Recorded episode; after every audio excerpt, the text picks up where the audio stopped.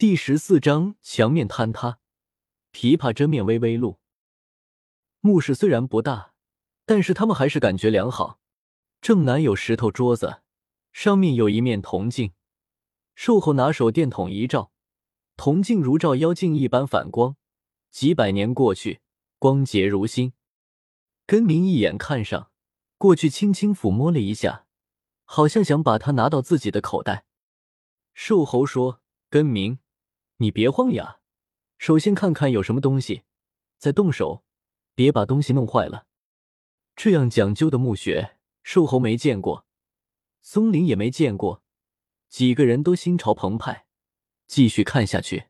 石桌旁边有铜盆，还有一个小小的梳妆盒，四个人围上去，瘦猴去拉梳妆盒的精致的铁环，一拉，哗啦，梳妆台支离破碎，轻轻扒拉开。里面有金戒指，还有粉黛、碧梳子，没有想象中的精美，都是灰头土脸。根明有点失望。松林说：“这不是葛老的墓呀，这是个女人墓。葛老是个男的吗？”瘦猴说：“葛老墓哪有这么寒酸？”四个人只顾看这些，才记起没看到棺材。松林拿着手电筒仔细观看四壁。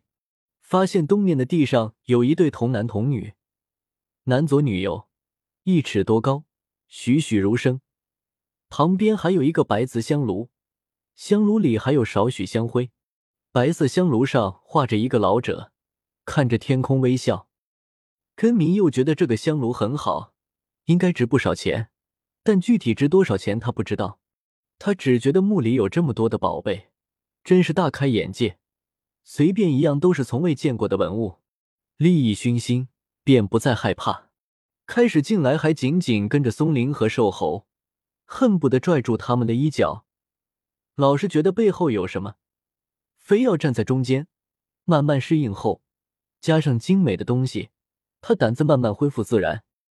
松林看着东边的墙，说：“拆了。”松林言之有理。东面墙是虚的，认真去看。石头的嵌合还可以看到拱门的模样，里面肯定是棺材学名棺椁的所在地。